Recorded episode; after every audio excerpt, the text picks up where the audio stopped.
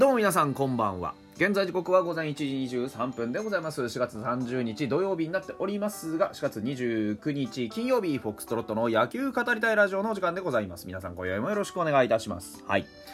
えー、祝日始まりましたね。あの、ゴールデンウィークということで、えー各地でいろんな催しが行われたりし始める時期でございますが、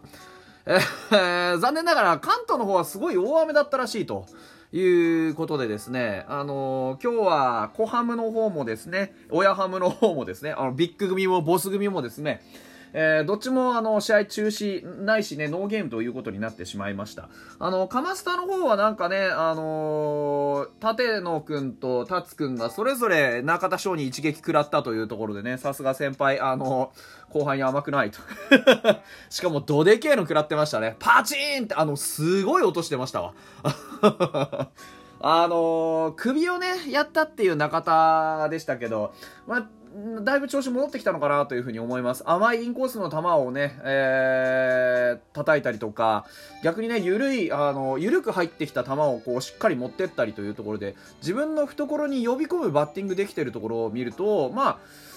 だいぶ良くなってきたのかなというふうに見た目には思えますね。うん。まあ、もともと、その、パワーはある、ね、皆さんお分かりの通り、パワーありますから、あとはどういうふうにね、えーそのパワー生かしていくかというところでね、確実性なんていらねえから、とにかく当たれば飛ぶんだっていうのが中田翔の魅力だと思うのでね、2割5分40本っていう、僕はそういうタイプのバッターだとずっと思ってるので、うん。なんか、だから、あの、とにかく振りまくってね、えー相手に威圧感を与えるバッターであってほしいなというふうに思っております。見渡り僕はちゃんと中田翔をね、あの、応援し続けてますからね、ぜひぜひ。本当頑張ってほしいですよ。えー、まあそれはそれとしてですね、こちらの、まあ、ファイターズの方はなんかね、やたらとホームラン打つチームに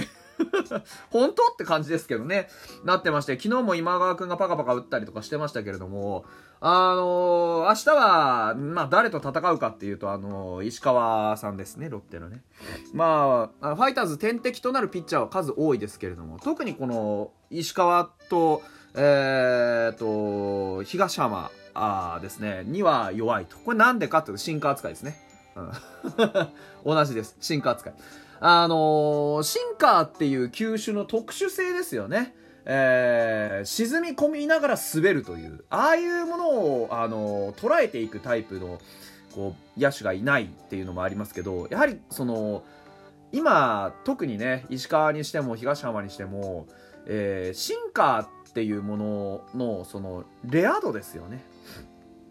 サンプルが少ないんですよ。うん。だから、どうしてもね、えー率が低くなってしまうと。で、ファイターズはどっちかというとデータを割と活用するタイプですから、サンプルが少ないとね、うまくこう、結論を導き出せないんでございますな。あそういうのもあって、なかなかこう、捉えきれてないのかなっていうのは、特にこの石川と東浜が得意じゃないっていうところを見ると、なんとなく僕は、ああ、そういうことかっていうのはね、納得がいくんですけれども。はい。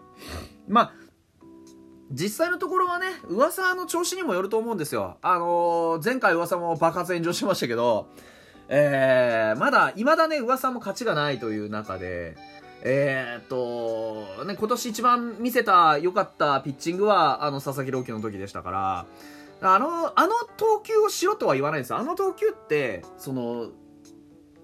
尋常じゃないリミッターを外した状態だったと思ってるんですよね、僕は。あのー意地とこう根性というかそういったもので調子の悪さとかそういったものを何何もかもこうなんだろうな抑え込んだというか自分の中にあるそういう不安要素をこうゴリゴリの脳筋スタイルで抑え込んだようなそういう投球だったと思ってるんですよ。だからあれってそうそう再現できないと思うんですね。で前回は僕が言ってた通りあのーとにかく僕の見てきた中で最悪の噂だったんですけどあれはやっぱりだからその反動だと思うんですよいろんな不調とかを本当にゴリッと抑え込んでそこだけでいいと思って無理したから多分いろんなところに歪みが出たんじゃないかなと思っていてだからそう考えるとこのねえー、噂の次の登板っていうのがどういうクオリティに仕上がるかっていうのがかなりねその今シーズンの噂噂を占うような気が僕はしてるんですよね。うんだから、決して無理はしてほしくないんですけど、あのーできるんだ、やれるんだ、治ってきてるよ、修正できてるよっていう確信は持たせてほしいなと思っていて、だからすごく難しい登板になるんじゃないかなというふうに思います。僕の中での9大点は5回3失点かな。うん、ここまでは、前回の噂、それから前々回の噂、今シーズンの噂っていうのをうまくこう見ていった中で、まあ、あ見れるかなというふうに思います。うん。それ以上だったらちょっとできすぎかなっていう気もする。打線の調子はさほど悪くはない。ただ、あのー、松本剛が帰ってくるかどうかも含めて、やっぱポイントゲッターのところで仕事できる人間人間がいなかったのが、やはりあの、バファローズ戦の、こう、ね、えー、ネックだったと思うので、そこのところをね、どういうふうに、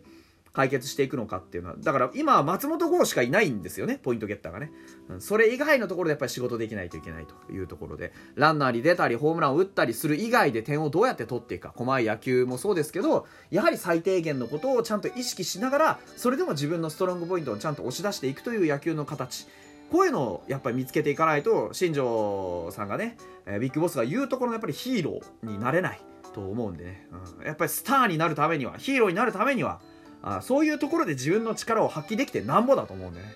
うん、それをこう意識しながらね普段からやっていってほしいなと。守備はとっても上手くなったじゃないですか、うん、だからねぜひそこからさらに上積みをね求めていってほしいなというふうに僕は思っております。はい。えー、お便りが届いておりましてありがとうございます。最近お便りあのたくさんいろんな方からいただいて本当にありがとうございます、えー、僕はあのお便りがあるとね、えー、とにかく話がしやすくて好きです。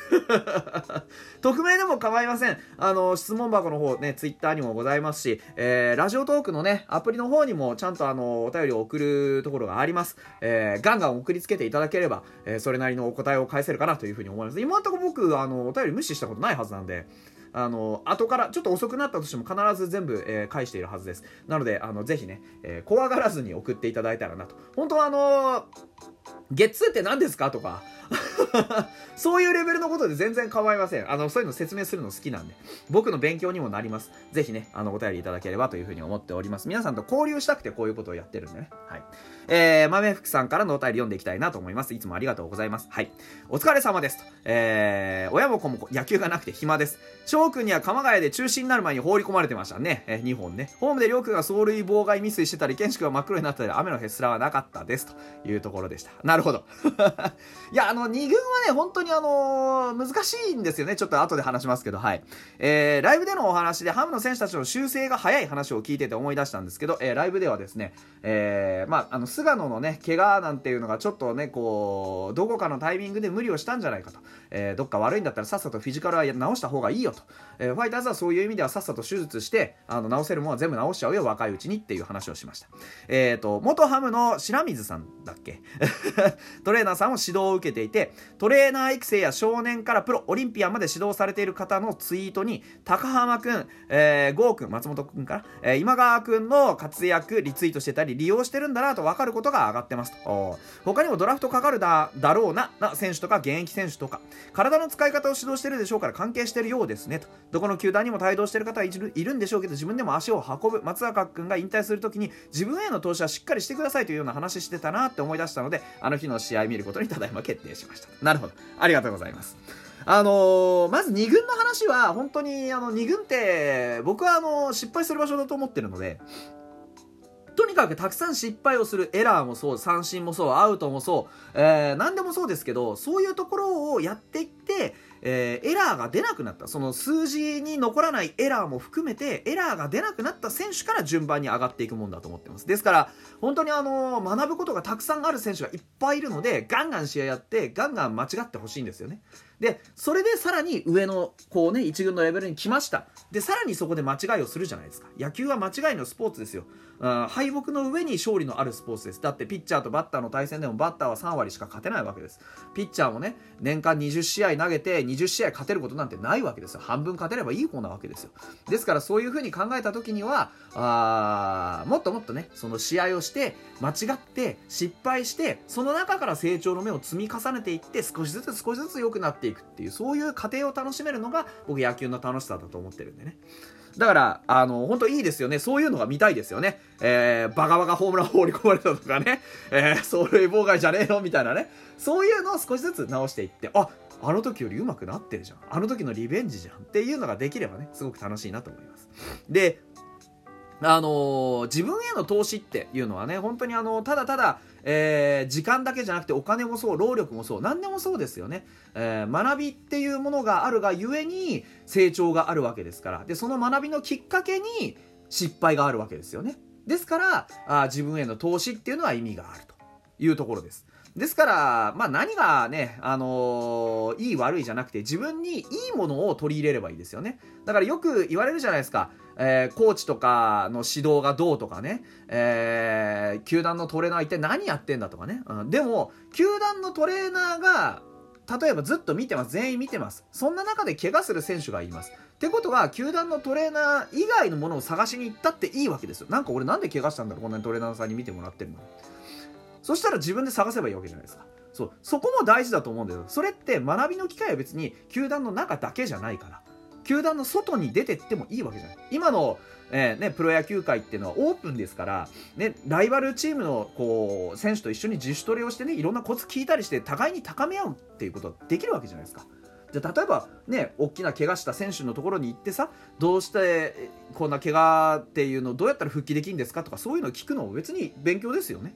うん、そういうことをやっていけばいいんじゃないかなと思ってるだからそういう意味ではあのー、みんなのね、えー、皆さんのその、まあ、チームのね皆さんのあの勉強の意識っていうのはどこに向くかっていうところをそういうところでも見れるのかもしれないですね。はい。というわけで、えー、明日のね、石川対上沢の名勝負になるように期待をしながら、今日はここまでにしたいなと思います。ありがとうございました。また明日。